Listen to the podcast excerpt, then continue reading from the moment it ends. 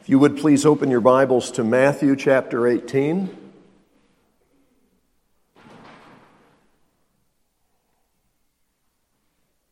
Matthew chapter 18, we're beginning in verse 15, reading through the end of the chapter. This is God's Word. If your brother sins against you, go and show him his fault, just between the two of you. If he listens to you, you have won your brother over. But if he will not listen, take one or two others along, so that every matter may be established by the testimony of two or three witnesses. If he refuses to listen to them, tell it to the church. And if he refuses to listen even to the church, treat him as you would a pagan or a tax collector. I tell you the truth. Whatever you bind on earth will be bound in heaven, and whatever you loose on earth will be loosed in heaven. Again, I tell you that if two of you on earth agree about anything you ask for, it will be done for you by my Father in heaven. For where two or three come together in my name, there I am with them. Then Peter came to Jesus and asked, Lord, how many times shall I forgive my brother when he sins against me? Up to seven times? Jesus answered, I tell you, not seven times, but 77 times. Therefore, the kingdom of heaven is like a king who wants to settle, wanted to settle accounts with his servants. As he began the settlement, a man who owed him 10,000 talents was brought to him. Since he was not able to pay, the master ordered that he and his wife and children and all that he had be sold to repay the debt. The servant fell on his knees before him. Be patient with me, he begged, and I will pay back everything. The servant's master took pity on him, canceled the debt, and let him go. But when that servant went out, he found one of his fellow servants who owed him a hundred denarii. He grabbed him and began to choke him. Pay back what you owe me, he demanded. His fellow servant fell to his knees and begged him, Be patient with me, and I will pay you back. But he refused. Instead, he went off and had the man thrown into prison until he could pay the debt.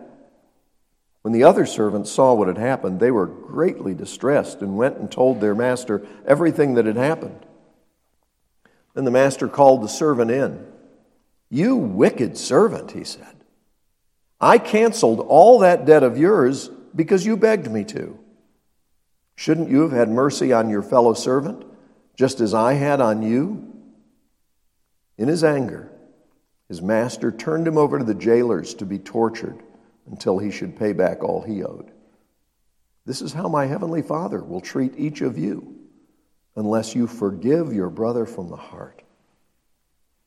May God add his blessing to this reading from his holy and inspired word. So, what do you do if somebody does something that's clearly wrong? Well, sometimes you overlook it. I mean, if you haven't read the Peacemaker's book, you're supposed to. Read it, it's biblical. Ken Sande did a great job going through the scriptures and not only outlining what the scriptures teach on conflict resolution, but also giving very practical application for us. But there are times when a person needs to be confronted. This opening of this verse 15 if your brother sins against you, you may see a little letter there and a footnote down below. Um, some of the manuscripts do not have against you, just as if your brother sins. Well, should it be sins or sins against you? Well, if you look at the passage in Luke, which is the parallel to this, there there's not any question that it's sins against you. But the bottom line is this also provides the process by which church discipline is to be conducted. And there are plenty of other passages in Scripture that make it clear that this process needs to be lived out among believers. In Galatians 6 1, we're told if you see someone who's overtaken in a fault, you're to go to them and gently, humbly seek to restore them while being careful not to get sucked into the same pattern of behavior yourself. Because the devil loves to trip people up in the very area where they're trying to straighten someone else out. Jesus, in the Sermon on the Mount, talks about the danger of trying to get a speck out of someone else's eye when you've got a beam in your own. And Jesus doesn't say, so leave your neighbor's eye alone. He says, first, deal with your problem, and then you'll be in a better position to help the other person.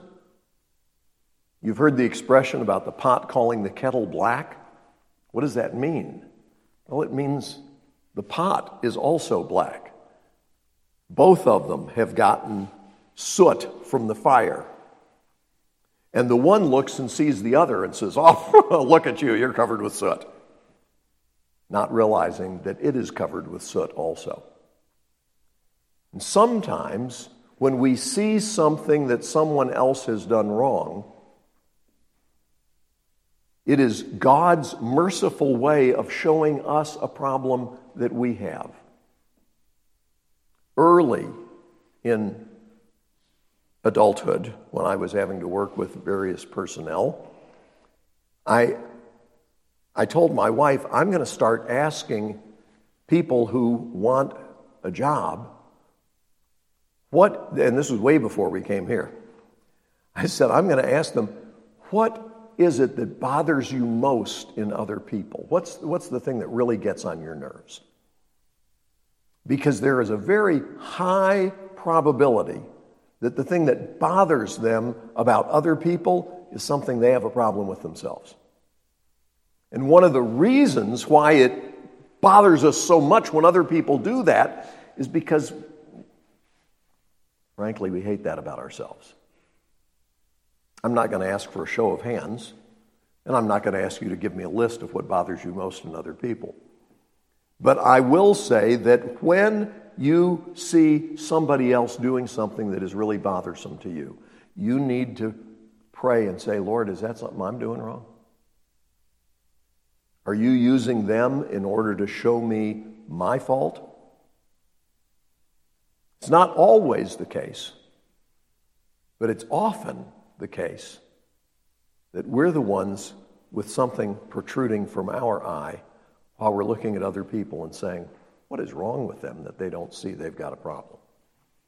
So, Jesus says, If your brother sins against you, go and show him his fault, just between the two of you. Well, what does that what does that mean you don't do? You don't start going around to other people and saying, have you, have you seen what that person is doing? Are you aware of this? Do you know? Let me tell you what happened. That is what tons of people, even people who claim to be followers of Jesus, do. And I've been tempted before to try and be sure that I just want to be sure I'm understanding this situation correctly. If so and so did such and such to you, would you find that to be wrong? Well, shame on you. If you believe there's a problem, prayerfully and humbly go to that person privately, just between the two of you. And if he listens to you, you've won your brother over. And then you can go out and tell everybody. No, you keep it private. But if he will not listen, then you take one or two others along so that every matter may be established with the testimony of two or three witnesses. This was the law that God had laid down in the Old Testament. You didn't do something just on the basis of one person's testimony. If he refuses to listen to them, tell it to the church. Now, there are only two places where Jesus refers to the church before if you will, the church has been established. But clearly, Jesus knew what he was talking about, and he knew what was to come. And he's telling them, he's using a term. When they heard this term, they didn't think building with a steeple and, you know, cross on top. It, it referred to the gathering of believers. Tell it to the church. And if he refuses to listen even to the church, treat him as you would a pagan or a tax collector. 1 Corinthians chapter 5 gives an example of this with the church in Corinth, where there was grotesque immorality. There were various sins in the church in Corinth, and Paul addressed various ones. But one particular sin was a notorious case of a man who was engaged in the kind of sexual immorality that was offensive even to pagans who were themselves sexually immoral. You know, they did this that was sinful and this that was sinful, but oh, that? That was the kind of thing it was. And this guy was still just coming to church and being a part of the fellowship and partaking of the Lord's Supper. And the Apostle Paul rebukes them. Inspired by the Holy Spirit, he says, that guy needs to be expelled from the church. And he talks about it. I encourage you, we're not going to look at it right now, but in 1 Corinthians 5, he talks about it in terms of what needs to be done. And he says, I, I, I told you you weren't supposed to have anything to, he goes on to say, I told you you weren't supposed to have anything to do with people who live immoral lives. He said, I'm not talking about the pagans out there. He said, in order to get away from that, you just have to go to another planet. Okay? This world is always going to be full of sinful people doing sinful things. But he says, but in the church, we're called to holiness. We're called to live a life that is above reproach. We're called to live a life that demonstrates that we belong to God. And so in 1 Corinthians 5, he commands them to exercise church discipline, and it's very much in keeping with what Jesus outlines here in Matthew 18. And then in 1 Corinthians 1, we see again what the goal of church discipline is, and that is the restoration of the sinner. We're talking about believers here who get involved in sin. They need, if they will not repent when confronted, they need to be expelled from church fellowship in the hope that they will be restored when they repent. I've shared the story before, but I think it's been a while. The Peninsula Bible Church in Van Nuys, California had a noted scientist who was a member. They were very happy to have him because it gave credibility to them that this noted scientist was a part of their church. But it turned out that this noted scientist had a secret sinful life. He knew it was wrong, but he was keeping it under wraps. When he was caught, he was confronted. They did it according to Matthew 18. They confronted him privately. The church wasn't told. He profusely apologized, repented, he seemed, and, uh, and said, You know, I know it's wrong, and I'm so sorry. Thank you for confronting me. And uh, just, you know, pray with me because I, I definitely don't want to live like that. Well, praise God. Before too long, he was caught again in the same sin. Well, they confronted him again, and this time he said, Look, I can't help it. It's just the way I am, it's who I am. I can't change. And so, with sadness, they expelled him from the fellowship of the church. And he began to travel around telling people what a bunch of hypocrites the folks at Peninsula Bible Church were. Ray Stedman and those other guys are just a bunch of Pharisees. They don't love people. They act as if they're perfect, and they're not perfect. Let me tell you, all of us have problems, but they expelled me because they think my sin is worse. After a year, he was just gaining audiences and the church was being slandered. Five years later, he was still out slandering the church. Eight years later, he's still out slandering the church. Ten years later, he came back broken. Came back to the elders of the church and said, Please forgive me. I can't run from God anymore. It was wrong of me. Please Forgive me. Pray for me. Help me. That's the goal. But five years out, it didn't look like it was working. And eight years out, it didn't look like it was working. It was 10 years before that guy repented.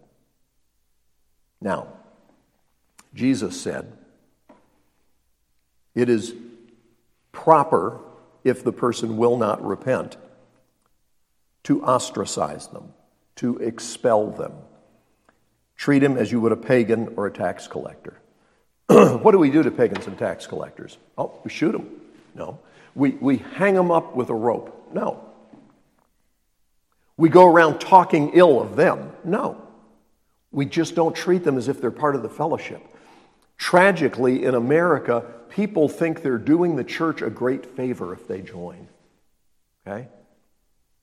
Because we act as if, you know, basically the church is a business and I'm a consumer and I'm looking for the church that makes me feel good, meets my emotional needs, uh, gives me what I'm after. I want the right kind of music that appeals to me, and I want the right kind of preaching that appeals to me, and I want the right kind of programs for my kids that appeal to me. And because really, what it's all about is me. I want to be in a place that I enjoy. And of course, the answer is no, you're supposed to be in a place that makes you miserable. You're supposed to go to a place that just utterly crushes you and weighs you down, and you go in and, and you leave always more depressed than when you got there. No, no. But the point is, it's not about getting your needs met, it's about obeying God and serving others. Is that clear? Because we don't just need someone to spoon feed us stuff that they've already chewed up and now it's, it's like a bird feeding its babies. Okay? Have you ever seen a bird feed its babies? Kind of gross when they're little, you know? Mom kind of predigests the food and then spits it up into the baby's mouth. And it looks like Gerber. Anyway, um, That's what a lot of preaching is. It's just somebody else predigesting the food and then vomiting it back at the congregation and hoping they get something out of it. We need to grow up. We need to get beyond the milk stage. We need to be able to digest stuff that we chew ourselves. Is that clear? Yesterday, you heard a message that my son preached that included a lengthy section showing from Scripture that those who are saved by God do not lose their salvation. It was marvelous, but it was point by point, verse by verse, and a whole lot of folks find that hard to digest. Now, I didn't hear any complaints from anybody, and I couldn't see your faces, so I don't know if you were sitting there looking like, this is good, I'm learning something, or if you were sitting there looking like you often do, which is,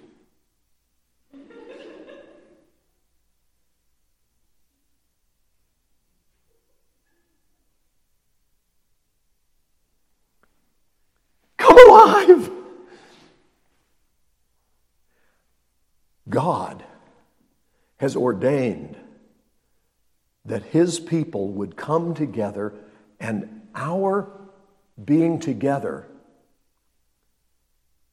he shows up. And we are strengthened. And to be a part of that is a privilege. It's an absolute privilege. And so to be expelled from the church is not, whoo, I'm out of prison. It is you're coming out from the protection that God affords his people. You are out vulnerable in a much more powerful way to Satan's attack. And it even speaks of turning a person's body over to the enemy to be destroyed. Wow. Why? In hopes that his spirit might be saved.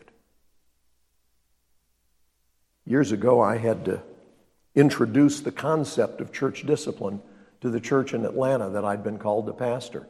I arrived there only to find after I arrived, my first weekend that I arrived, that the wife of the youth pastor had left her husband in order to move in with one of the youth who had just graduated high school.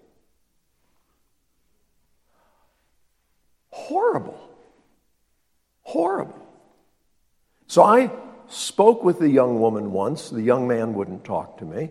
And the young woman said, If you have any messages for me, you can leave them with my parents. Here's their number.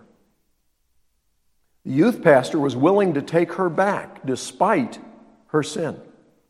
He wanted to keep the marriage together, he wanted reconciliation. She said to me, He has done nothing wrong. I'm not leaving him because uh, he's somehow been unfaithful to me. She said, I just don't love him anymore. And apparently she thought she did love the other young man. So I said to the church, you know, if she will not repent, two of the deacons had already gone to her to confront her and appeal to her to repent. She had refused. Her husband, of course, had tried first. And so I said to the leadership of the church, we're going to have to exercise church discipline. And they said, What's that? It was in the church covenant, but when I showed them the church covenant, a lot of them were like, What's that? They're unfamiliar with the church covenant, unfamiliar with the biblical concept of church discipline. And so I explained it to them, and they said, Oh, you can't do that. You'll, you'll split the church and ruin your career. That was the concern. I said, I can't think of a better reason to get fired than that I'm doing what God commands. Well, when I called, there, was a major turmoil among the leadership of the church. I called the girl's mother and said, She's been dealt with privately. She's refusing to repent. She won't take my phone calls. She told me to leave a message with you. Would you please get word to her? And I told the parents of the young man, Would you please get word to him that unless they withdraw from the church, now, they weren't attending, but they were still members and therefore under my responsibility as a pastor. I said, Tell them if they will not withdraw, that we're going to have to bring this before the church publicly and they'll be expelled from the membership. Everybody thought I was crazy. But the mother of the girl said, I'm so sorry. We're just distressed about what's happened. I understand. Um, I'm so sorry that you're, you've walked into this situation as the new pastor. She said, I, w- I will tell my daughter. And I said, Thank you. Well, her first phone call was not to her daughter, it was to her husband. And of course, she was somewhat hysterical on the phone, which was very upsetting to him. And he reacted like a man. He called me. And he said, I'm warning you right now that if you go forward with this thing, I will sue you. He was a good Baptist who went to another Baptist church. I said, Sir, I'm sorry, I know this is upsetting. And I said, But I have to do what Scripture commands. And he said, You better not do anything about this. You just leave it alone. I said, Sir, on the authority of God's word, I can tell you right now that if you try to come between your daughter and this church doing what God commands, God will smite you. And he said, We don't have anything else to talk about. Hung up the phone. Before cell phones, you could do that. Hang up the phone. You had a receiver, you could slam it down. It was very dramatic, made you feel better. So he hung up on me. And I didn't go tell people about that conversation, but he did.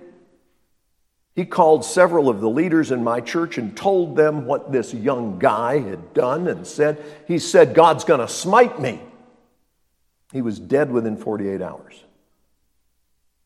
Suddenly, my deacons all thought that church discipline was something that they needed to learn about.